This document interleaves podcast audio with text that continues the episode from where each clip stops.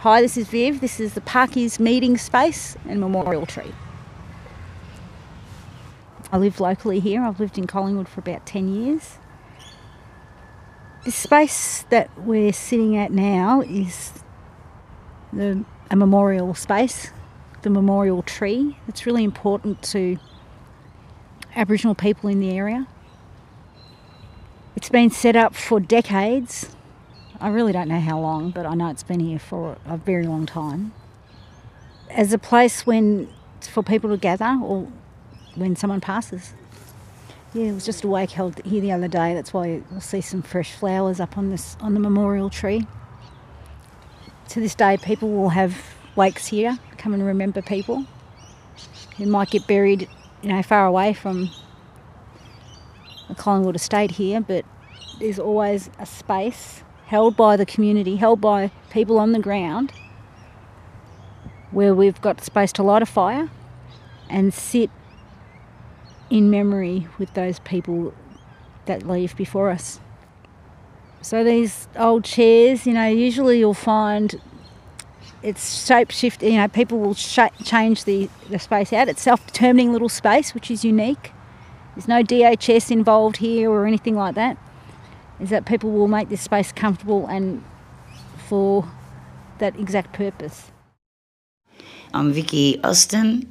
We just started off with the tree and a long time now, and then sort of gradually grew to that little part there.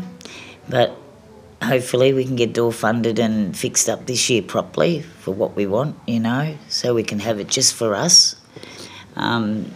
Someone passes away, I've often gone up there and sat and just, brings back memories.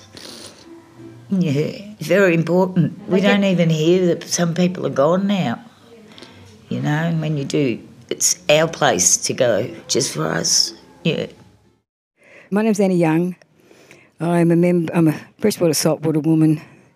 I love Collingwood, I love my culture. And it's the most important possession that I have is my culture. Oh, well, but we haven't got much, for crying out loud. Let us have just a snippet. Well, anyway, that little patch is precious to us, and we need to show that we respect it. We just want that one to be ours, and I just want to see our young ones reach their full potential, to be wealthy, to be happy, and to be full of the whole knowledge of who they are and their identity. My name's Uncle Colin Hunter, and I'm an elder of the Wurundjeri people who are the traditional owners of Melbourne. To an Aboriginal or Torres Strait Islander person, that's a site of significance. It maybe should have been registered under the Victorian Cultural Heritage Act as an intangible site for meeting, like Freshwater Gardens. It's not always stones and bones. It's not always about the stones and bones in the ground. It's about the places we gather, and have gathered for tens of thousands of years. I haven't seen a fire in here for a while, but hopefully during winter we'll see some of those gatherings and sit around a warm fire, and as a way to connect also to the past and what it meant once upon a time to be Aboriginal. Sitting on the ground, around a fire, under a tree, with your people. And that's rare. Take a good look around here, all the concrete you see.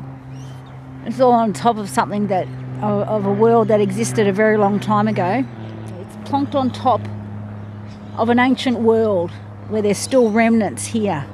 Somehow, in 2021, more than 250 years since invasion, Aboriginal people are still here. That's remarkable.